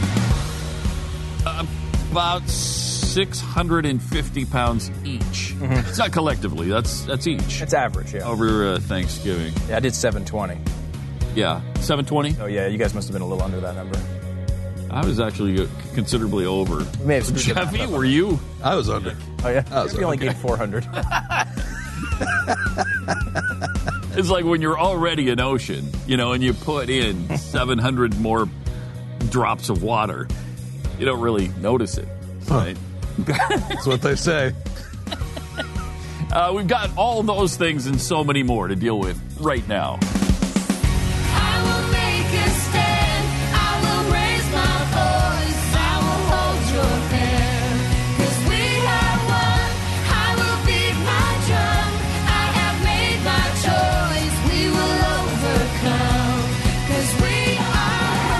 The fusion of entertainment and enlightenment. This is the Glenn Beck Program. It's kind of interesting uh, in a really sick, perverted, creepy, horrifying way. You talk about a war on women, and, and we continually hear how uh, Republicans are waging a war on women.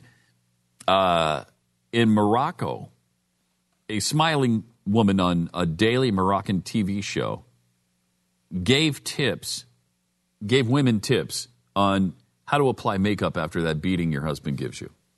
Mm.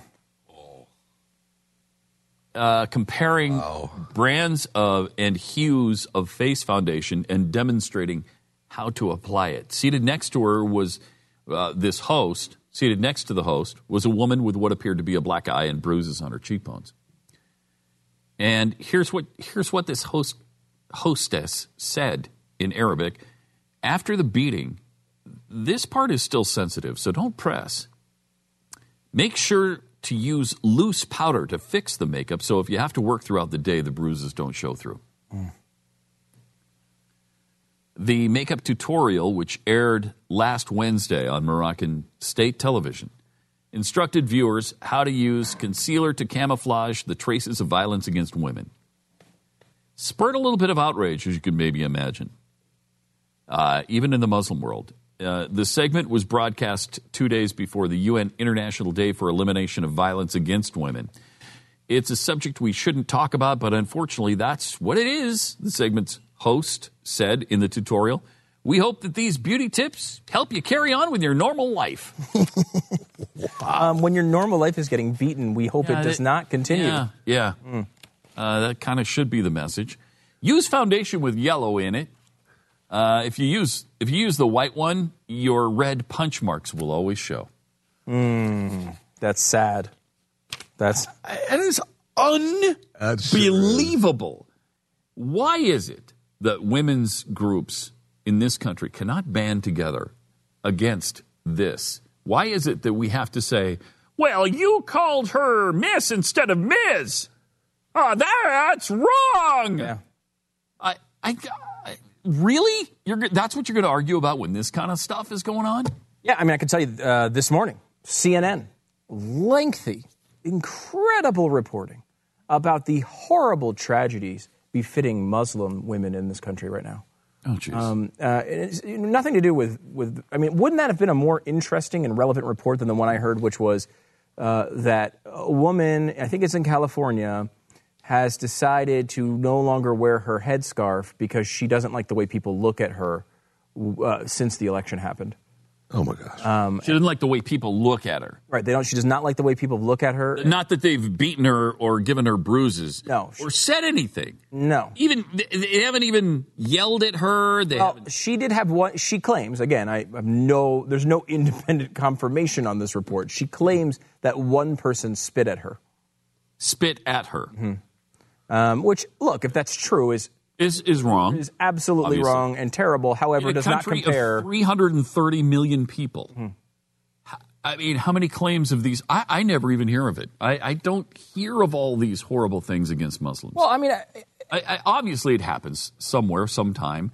Um, but, but by the way, Christians are also abused somewhere at some time. Right. And I'll bet there's plenty of reports of that, that or maybe even unreported. Right. And you don't deserve to be spit at. You don't deserve no, to be looked at. Of course I mean, not. It's not, you know, if you're a, an upstanding citizen, uh, regardless of your religion, we all know that you should not have to deal with those things. However, you also shouldn't have to deal with it when you are, uh, you know, attending a competing sporting event, right? Like if you're an, uh, you know, let me use uh, something close to home. If you're a visiting Cowboys fan to the Eagles game, you also don't deserve to be spit at. Well, and maybe if you're a Cowboys fan, you do. But, I mean, it's a bad example. But if you're a Giants fan, or, or oh, that's another bad example.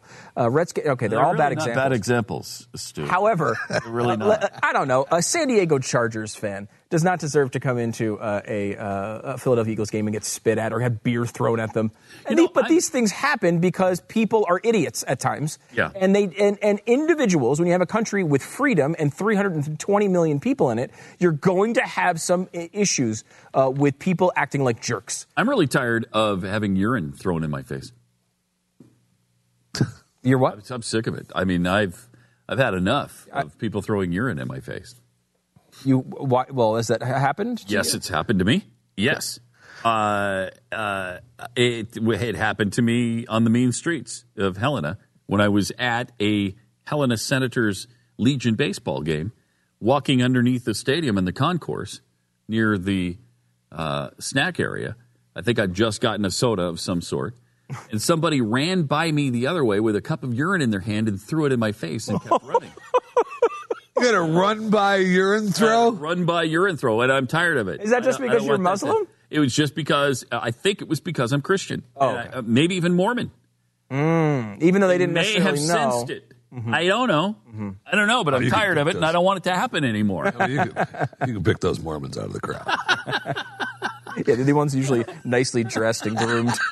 Um, uh, yeah, no, that's interesting because, first of all, that's an amazing – that actually happened to you? That actually did happen to me when I was a – You're sure it was urine? Uh, oh, yes. Mm-hmm. That must have been pleasant. A certain amount actually made it to my mouth. Ah! Like, I bet you could still taste it. Oh, oh man. So nasty. So horrible. I was just so horrified. I didn't even chase after the guy. I went straight to the bathroom to, you know, scrub and wash and spit and cough and gag. You know what, what, what it was about, though? I no idea. I didn't know the person. I'd never seen them before. I never saw him again. Just a run-by uh, urine attack. But you're tired of it happening. But I'm tired of it happening. If it happens once... That's once too many. I mean, again, I know this is a funny story, but objectively, that is considerably worse than what happened to this woman. Yes! Yes! Like, that is... Uh, uh, you're right. What you're saying is exactly... Uh, occasionally, weird things happen to people. Bad things happen. Yeah. And and you just can't stop them. And, and I don't even know...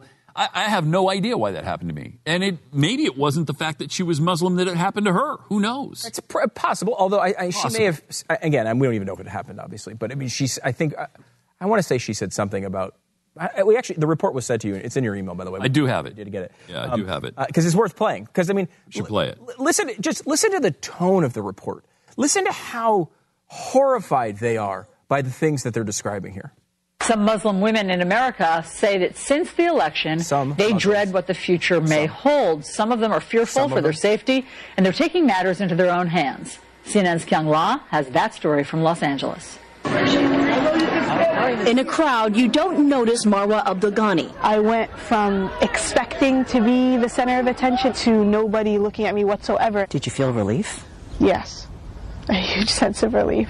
I you don't think, I mean, it's not even remotely possible, right, that she felt self-conscious wearing her hijab or whatever she, burqa, I don't know what she wore. And, and so she felt like everybody was staring at her. And then when she took it off, now she doesn't feel that way because there's no reason to be self-conscious. She looks like everybody else. And, and exactly. And it's Is like, that possible? How many times have we seen this with, there's been every, every group in America has had this case. They look at me differently. They do this. I feel this way. Well, when you live in a country which, med- when you have a media that constantly promotes things like this, yeah. then of course people are going to feel self-conscious about going around it. That's not to say that there isn't real discrimination, but it's still...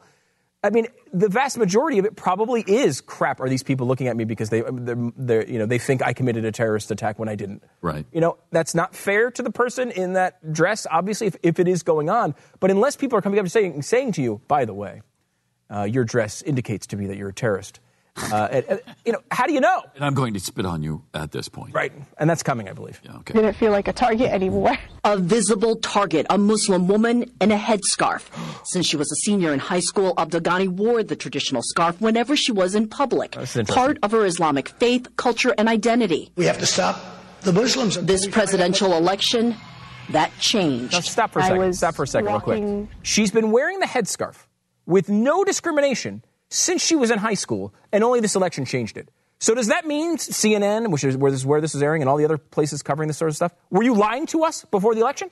Because you told us since September eleventh, this was happening all over the country. Right. Every Muslim always felt this way. It's been nonstop harassment for these people since September eleventh.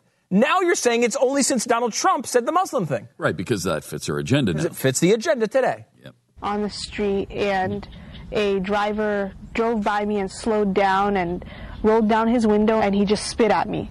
He spit at you? He spit at you? Oh, my God. Yeah. Yeah. Now, again, it was getting closer and closer to November eighth. That's when I decided that I just was going to take it off for a while. Now, again, you're right. No no indication that that was the reason she was spit at. But I, I'm fine I'm fine accepting that at his face. Maybe that. What was if he just rolled down his window and spit? Because right. It was time. I don't right. know. Maybe he had chew. Maybe it's well, just time to I, spit. You're right. However, I'm more than happy to just accept. Let's just say this yeah. one incident is actually true. Again, no evidence of it, and no evidence that that was the reason why it happened. But again, I'll, I, I'm fine just accepting it for the sake of argument. Listen. Yeah. Since the election, the Southern Poverty Law Center has tracked more than seven hundred hate incidents. Now listen to that. seven hundred. Was since she said since the election? Since the election. Yeah. So in in thirty days, roughly, or yeah, give or take thirty days, we've had seven hundred. Uh, Uh, things they're tracking. They haven't actually confirmed seven hundred, right? But they're right, tracking right. up to seven hundred in a country with three hundred twenty million people, sixty-three million of which voted for Donald Trump. And they're talking about seven hundred cases that they're tracking of discrimination, which, you know, knowing the Southern, Southern Poverty Law Center, could be any number of things. Could be something really serious. Could be a, a, a tweet. Could be uh, nothing. Uh, essentially, mm-hmm. seven hundred. Now, look, seven hundred. If if it was seven hundred real cases of real discrimination, that would be bad um, and should be something that we look into. It's enough of a trend that you'd be worried about it. But we don't even know if that's true. We don't, like if there are seven hundred, um, and we've seen many of these as well, swastikas on garages and things like that. You'd certainly take it seriously. Mm-hmm. Um, but we don't even know. As they said, they're just tracking them. And you know, think about this. If you lived in an Islamic country and you're Christian, yeah. and some group of Christians, in the name of Christianity, flew their airplanes into mosques in Mecca, and now you're walking down the streets of anywhere in Saudi Arabia, doesn't have to be Mecca itself, do you think you might receive some strange looks or be spit at from time to time? Or would somebody yell something disparaging at you? Is it is it possible? Go with probable. Is it, is it possible something a little bit more serious just might happen to you? Are you kidding me? With this is nonsense that we have to deal with this all the time. I mean, we should fight against discrimination, but we do. And we beg and plead, and we talk about this all the time. And every single occurrence that happens, I'm so tired of this. Every single time there's a terrorist attack by uh, perpetrated by Muslim terrorists, we're the ones it's turned against. And say, oh, don't you start treating Muslims poorly now. Right. Well, the, wait a minute. We're the ones who were attacked. In this report, is the exact. Uh, uh, we're not. I don't know how much time we have left on it. Maybe we should take a break and come back and finish yeah. it. Yeah. But I mean, they go into the fact that, you know, one of the reasons why she felt like she, people were looking at her is because of San Bernardino, and they released a picture of a woman in a headscarf. And it's like, well, you know, uh, I, I certainly cannot account for everyone's uh, ability to remain in control in stressful situations. I've given up on that one a long time ago. Uh, but you know. If that, if the result of this, it, shooting and dozens of people in that case uh, being shot, or thousands of people in nine eleven being shot, is that there are occasional bad stares at people, it's not ideal, but it's not freaking, you know, it's not Nazi Germany. Right, right. And we lose we lose all perspective on this. I mean, it's ridiculous. triple eight seven two seven Beck. More of the Glenn Beck Program with Pat, Stu, and Jeffy coming up. This is the Glenn Beck Program. Sign up for the newsletter and get all the info you need to know at glenn beck dot com. Mercury.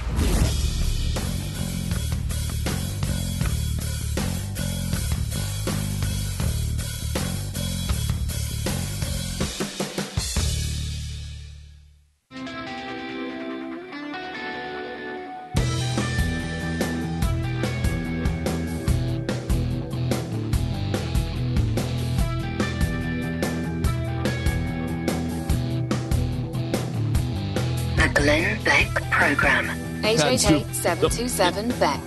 Pat and Stu for Glenn on the Glenn Beck Program. He's back tomorrow morning, triple eight seven two seven Beck. We've been talking about this report, uh, the C N N report on Muslim women mm. wearing headscarves. It's about to, if you if you have not been annoyed by it yet, you're you're about to go crazy. Oh, really? Yes. So it's even worse. Oh, good. Yeah, Muslim you. women say a year ago their sense of safety began to change began. after this picture of San Bernardino killer Tashfeen Malik went public. After that, people started to see us differently. Muslim women began taking self-defense classes driven by fear. Now again, now, here's the first time they've ever found any reason to have a Second Amendment. Yeah. Here, now the media all of a sudden understands that self-defense is important. And wow, they should be, you should take self-defense courses to defend themselves against... You better get a gun against these evil Americans. Right. So Second Amendment, they've now found. Yeah. They're about to find another amendment. Watch. Oh, good. Sharing tips on social media and making a searing choice, their faith or personal safety. Their faith. The headscarf has just become... something that went from being a very spiritual element of a woman's life to being something where she had to be scared to wear it. I myself just didn't feel like I wanted to continue with that fear. The only places where Abdelghani feels free to express that part of Islam is in the privacy of her apartment and her mosque. To the incoming Trump administration, this young Muslim woman has this message. When you hold that kind of position mm-hmm. and you think it is okay to make these racist, Islamophobic, sexist statements, there are people, unfortunately, as crazy as they are, who look up to you and they will follow you and they will act out in response to what you're saying. Do you think you will wear it again someday? Yeah, I hope so. I don't. I hope I can How wear it one day again. I hope I can feel safe enough to do so. To practice one of the founding principles oh. of America, Listen freedom of religion. Oh, we found the First Amendment. Oh, we found that too. Good. Yay. We, when did that become important to C N N? I know. Come on. I mean, where was this during uh, when we were forcing uh, Catholics uh, to, to uh, it, through Obamacare? Uh, to perform abortions, perform abortions or to supply uh, birth control, R U four eighty-six or whatever that is. Right. Where was where was this uh, when we've seen uh, courts and governments request sermons from individual pastors oh. to try to prove legal cases against them? Hobby Lobby was the worst company on earth. earth. Where was they were the worst company, and they are willing to even lose one point three million dollars a day, so they don't have to provide women these abortion drugs. So they don't have to provide women these important health care mm-hmm. products. Yep. And then really? here, and now with this, it's and like nothing to do with religion and the First Amendment and freedom of religion, in, even in this country, our founding principle. Oh, wow. They love the Constitution wow. when it fits the exact, very narrow definition yep. of how they want it utilized. Oh, and especially when it, as it applies to Islam. That's the only time they apply it. Only time it. they care about it. Only time. It's incredible. Second Amendment and the First and Second Amendments they just found here for Muslims, but not for American citizens. Although these Muslims could be both. But still, I mean, if you're Christian and American, this forget it. This is the Glenn Beck Program. Mercury.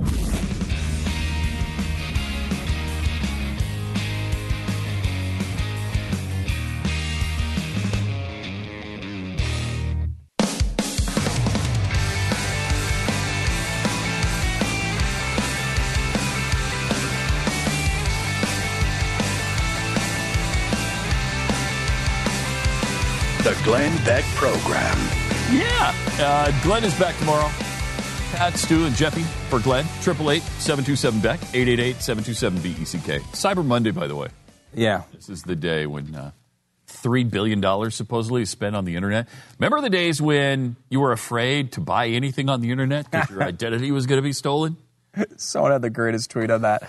Okay. Your parents twenty years ago, um, don't trust anyone on the internet. Your parents today... freedom eagle dot org says Hillary Clinton invented AIDS. All of a sudden, parents trust everything on the internet. When did that happen? At the beginning, I remember this. Don't put any information out there. Yes. Don't put your. Don't ever buy anything. Oh, do you remember the no, efforts websites crazy. used to go to to convince you to buy it was things. theoretically oh, yeah. possible to buy something on the internet and not have your identity stolen. And How to- about dating on the internet? Oh, that was God. verboten. Yes. I mean, you can't date anybody. You'll wind up. Uh, sliced up and frozen in somebody's freezer. You'll you'll be dead. They'll cut you into pieces and they'll put you in the freezer for cold cuts later on. It's true. I mean, that's, and, now, and now and now that's probably where most people meet is on the internet. Oh, it's got to be between Match dot com and uh, Jeffy. What's the Grindr? One? Grindr's here. Tinder. Grind, oh, yeah. Tinder? Yeah, Grind, that, Grindr is mine. Not the app I saw you have open. uh, so, yeah, yeah, I mean, there's a lot of uh, different uh, apps. Yeah. I mean, it's true. Yeah. I, I, I was talking to one of my friends who's uh, single, and he was going through the process of actually going on these apps and stuff and discussing how the hell you do it. Like, I mean, you're, he, you know, he's, you're swiping things, and you're approving, and you're going through questionnaires, and you're trading messages. And, like, the the dating culture has changed so much. I would be just an unplug and just hide in my apartment. I wouldn't even try it. Oh, it was, no way. It was so, thank Brutal. God I'm past that phase of my life because I, I would have no idea how to even do it. Mm-hmm. And like, you know, there's definitely a thing that I've noticed too with people uh, who are single that I know that are on these apps that it's like, it's now like all, it's like first date city. You don't, it, when I was, you know, back in my day, when I was uh, dating, it was like, I mean, I was like nine months before I even bothered talking to a girl, uh, assuming rejection. These guys, they're just out on first dates like every week with two or three different girls. And like they try it out. You go out to dinner, you have drinks. It doesn't work out. You move on to the next one. Don't care about it. You know, everyone swipe, says swipe it left. Swipe. Yeah, it's constant. It's such a different process. And it has changed the way, uh, I mean, you know, this whole fake news controversy is a whole other yeah. part of this, yeah. um, you know, where, you know, suddenly the media cares about facts, which is, is of course, interesting. And and I understand that there are a lot of good organizations. We quote them all the time, by the way. There is legitimate media bias, but there is a lot of there are a lot of good journalists that do a lot of good things, that have uncovered things that have been uncomfortable for their own side, that have really tried to do uh, solid analysis and reporting. Well, I think Jake Tapper is certainly one of them. Tapper, we bring him up as an example all the time. I mean, and, and to the point of even when you see the hacked emails, Jack Jake Tapper is giving the Clinton side a tough time behind yeah. the scenes. Yeah. Um, and he's just one example. There have been several. Uh, uh, what's his face? You always talk about him. Uh, Carl, uh, Carl, John Carl. John Carl is another one who's done a lot of this. There's a lot of. It's not to say that all reporting is bad, but it is important to acknowledge the bias. We are, I think, beyond that with uh, when it comes to actually purchasing things on the internet. People are very comfortable with uh, with buying things through electronic equipment. And because of what the left is trying to do, they're going to become a lot more comfortable doing that. McDonald's uh, is remaking now up to f- five hundred restaurants have already been remade. And they're they're going to do this, it looks like, everywhere. Restaurants in San Francisco, Boston, Chicago, D C, and Seattle will get upgrades in early twenty seventeen. You might notice those cities being representations of cities with high minimum wages. Hmm, what are the updates? Uh, they will be able to, you will be able to place your customized order on a touchscreen. You will take a seat and have uh, your meal brought over to you. So if you've been to a Panera Bread, I don't know, I mean, they're, they're a national chain, I know, if you, but you may not have ever been there. They have this system. You walk in. I never talk to anybody at Panera Bread anymore because I go up to the little customization thing. You can press all the buttons on the screen and customize it the exact way that you want. And you take the little uh, beeper to your table, and then they bring the meal right over to you. What's the fun of that? Uh, it's a lot of fun. It's a lot of fun. It's awesome. You don't have to talk to anybody. It's great. For you. uh, no, I know. You like to hassle people. I, I know. I, we all understand that. We all understand. Jeffy likes, inter- I mean, mo- most of Jeffy's interactions are with people he's paying. That covers many different topics. People who don't know who he is so, at all, and he's so? talking about him like he's known him his whole life. So true. So true. uh, uh, now they're saying um, it's going to uh, bring back customers because they think people are going to want to go to McDonald's more with this setup, which I think is a good setup. I mean, I like it because to try to explain to someone that if you want something different at a place like McDonald's, they will do it for you. It doesn't always come out right, but they will do it for you. McDonald's is the perfect place for that, actually, because, you know, I mean, you go into McDonald's and you your order, you know, you know, number one and uh, Diet Coke and move on. Get out of there. That's the perfect place for it. You don't care about dealing with the person behind the counter. Right. I mean, you know, just and plainly, like, if you want to have something changed, it's a, it's nice to be able to, instead of telling someone and they have to type it in right, you just could type it incorrectly yourself. You know, also noticed they're promoting now this healthy thing, this yeah. this new natural, they're, they're all one hundred percent beef, whereas before it was like, I don't know, seaweed or something they put it, right? That carrageenan stuff. Yeah, at one it was point a big was thing in the there, nineties yeah. where it was carrageenan. Well, we used to make fun of them for it. But um, because we used to call them their seaweed burgers or whatever. And now they're, they're making a big deal out of it uh, being one hundred percent all beef. Now, I don't know if it's one hundred percent natural beef or organic beef. Certainly it's not. Probably not. Um, that is a big thing, though, that everyone's trying to do. But it's a big thing. And, and, and they were, you know, their vegetables. They said something. I mean, they, they were putting kale on the screen. Yeah, they've got a natural. Kale now? They've got na- uh, all this uh, really fresh, healthy items going on in some of their franchises if I want in kale, California I'm right now. I'm not going to McDonald's. That's a weird yeah. that, that's a weird business model for them. But I think so, too. It is. However, it's interesting that they're saying now one of the big things of the Trump administration, and this part I, I believe he probably will be on board for, is they're getting rid of a lot of the, or they can, with pretty much executive orders, get rid of a lot of the Obama school lunch crap. Um, oh, yeah. All the yeah. organic, yeah. you know, st- all, that, all that stuff they've been Good. pushing. And, you know, Trump is known Good. to like his K F C. You know, I mean, the guy, you know. Well, McDonald's, he's, I mean, they have lo- pictures of him. Oh, yeah. I mean, the taco bowls. I mean, he, the guy, you know, he's not exactly, uh, you know, the, uh, the. I mean, he doesn't work out. He doesn't work out like we do. Well, right. He's, I wouldn't say he's there. Um, but he, he's not the guy that's going to be planting a, an organic garden and tending to it himself. That's not Donald Trump. I, and I can't see Melania showing up at everybody's no. room taking away their hamburgers from them. No. I can't see that happening. She's too focused on school bullying on the internet. Yes. yes. It's a crucial issue for them. Yes. Uh, but, I mean, it's funny because this the reason why this is happening, and it's being rolled out in city, and it's going to cost lots of jobs at places like McDonald's and other fast food re- yeah, venues. Because they don't want to pay fifteen bucks an hour. fifteen bucks an hour. It's a thing that Bernie Sanders was pushing for so hard. Yep. Um, in fact, he was guilting Hillary Clinton into supporting it. She was like, ah, oh, no, twelve, fifteen's ridiculous. twelve is is pretty, well, maybe twelve. And he and that was a big point of contention in the debates. Oh, you don't like fifteen dollars minimum wage? You're crazy. Uh, we have, do we have the, um, uh, let's see, it's one uh, clip one eighty-two. This is Bernie Sanders on the, while we're at, we, you know, it's a day of Fidel Castro where mourning is passing today. Mm-hmm. Uh, you, you said back. This is night. This is him, uh, Sanders is him today on now. Cuba one eighty-two. Yeah. You said back in nineteen eighty-five that Castro transformed Cuban society and gave them health care and education. But this was a brutal dictatorship, despite the romanticized version that some Americans have of Cuba. He rationed food, imprisoned dissidents. You heard all today Senator Cruz talk about that.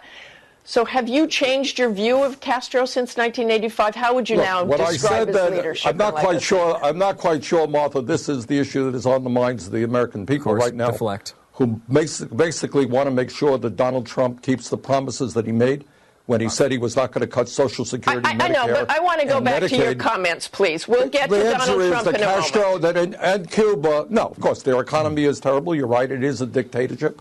They did Wait, have no. a good health, do have a decent health care system no, they don't. Uh, no, they don't. and a decent educational system. No, they don't. A lot no, of people have left Cuba for better dreams. To fulfill their aspirations. Yeah. Uh, so, no, the Cuban economy is a disaster. disaster. No, I do not praise uh, Fidel Castro. Yeah, uh, mm. they've left for aspirational dreams like freedom. Uh, that's quite an aspirational dream. Yeah. yeah. Uh, if, I, if only I could be free. Yeah. Uh, uh, the, uh, the, the, you know, the, the abandonment of potential murder. Uh, they yeah. tried to go. It's uh, funny because I'd like not to be killed and all, my family to be jailed. For all the people that will say, uh, you know, the the I, the chance of you getting shot in America is one to one. Uh, all the people that will go against the the Second Amendment and say how dangerous American streets are. Those people are still are the ones not acknowledging that people left the Castro regime to come here for those horrible circumstances. Yeah. Uh, and do you have him from back in nineteen eighty-five? Yeah, here's what he said in eighty-five. You may recall way back in, what was it, nineteen sixty-one, they invaded Cuba. And everybody was totally convinced that Castro was the worst guy in the world. All the Cuban people were going to rise up in rebellion against Fidel Castro. They forgot that he educated their kids, gave them health care, totally transformed the society. You know, not to say that uh, Fidel Castro or Cuba are perfect. They are certainly not. But just because Ronald Reagan dislikes these people does not mean to say that the people in their own nations feel the same way. Uh, mm. Only twenty percent of them have actually left the island. And think of what a high Not bar. Everybody. That. Think of what a high bar that is, too. That's not like opposition to your president, you know? I mean, we hear this from celebrities every single election. Well, I'm going to leave if Donald Trump is elected. I'm going to leave if Mitt Romney is elected. I'm going to leave if George Bush is elected. Mm-hmm. I'm going to leave if John McCain was elected. They, I mean, they even said that with John McCain, who was basically a Democrat in many ways. Um, yet here we are with uh, in, in a real circumstance where these people didn't threaten on social media to leave Cuba. They got they built their own boats out of yeah. cars. Or anything they could. twenty percent of the population. Mm-hmm. Get the hell off of that island and out of that system. They got into a fifty-six Chevy, took the wheels off and threw it into the ocean. And floated over yeah. here on it. That's unbelievable. Risked death, risked, uh, be, and, and certainly if they were returned to Cuba, would be likely killed by the government. They knew that risk. They did it anyway because that's, that country was such a hellhole. And at that time, here is you know Bernie Sanders, who promised us a utopia here, telling us about a utopia there. Was it real? Was that, was that a real analysis? I mean, even now he says that's not real. Yeah. It's, he did say they weren't perfect, though. That's a good summary of the Castro yeah. regime. Isn't that not yeah. perfect? Is well, well, give you a reminder of how not perfect he was. Coming up, triple eight seven two seven Beck. More of the Glenn Beck program coming up. This is the Glenn Beck program. Mercury.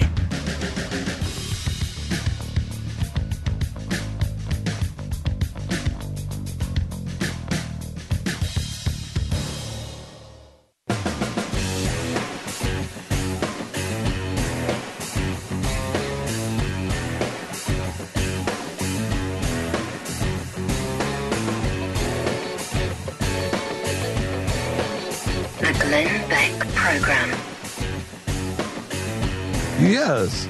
I will go over that after. Yes, welcome. Off-air conversation. Yeah. Late seven two seven Beck. It's uh, it's Pat and Stu and uh, you know Jeffy uh, for Glenn, who's back tomorrow. Wait, uh, don't be mad at me. Excuse me. Don't be mad at me. I'm not mad at you. What, that Glenn's coming back. You're mad at that Glenn is returning? No, I. He's hmm. Jeffy does his best when I'm on vacation to send me little items. It pissed me off! Oh, yeah. And he, he did a great job of that again this time. And I go, why do you do that? Why do you send me these items that you know? Just like a little dagger right in my... I, I'm sorry, I didn't realize. Yes, you yes, yes, you did. With the headline, I know I should let this go, but... That's the way Jeffy does things. That's the way he does That's it. The way he rolls.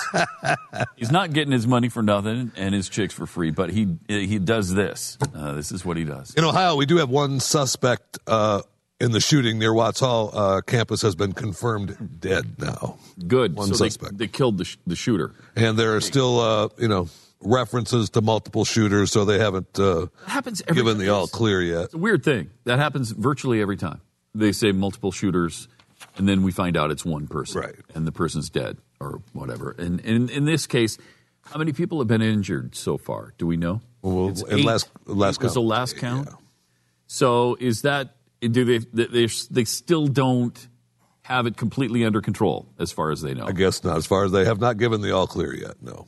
Okay, so if you hadn't heard, there was an active shooting uh, at the Ohio State University campus today, and apparently they, they killed at least one shooter, and hopefully that's all there is. It looks like it's a uh, you know closed scene now. They're just uh, finished. There's not an, it's not an active, no longer an active shooter situation. Okay, good. Um, here's another one that's closed. That was uh, that was somewhat uh, important to your livelihood. Um, we teased this earlier today, and we should, before we get the show is over, we should hit it.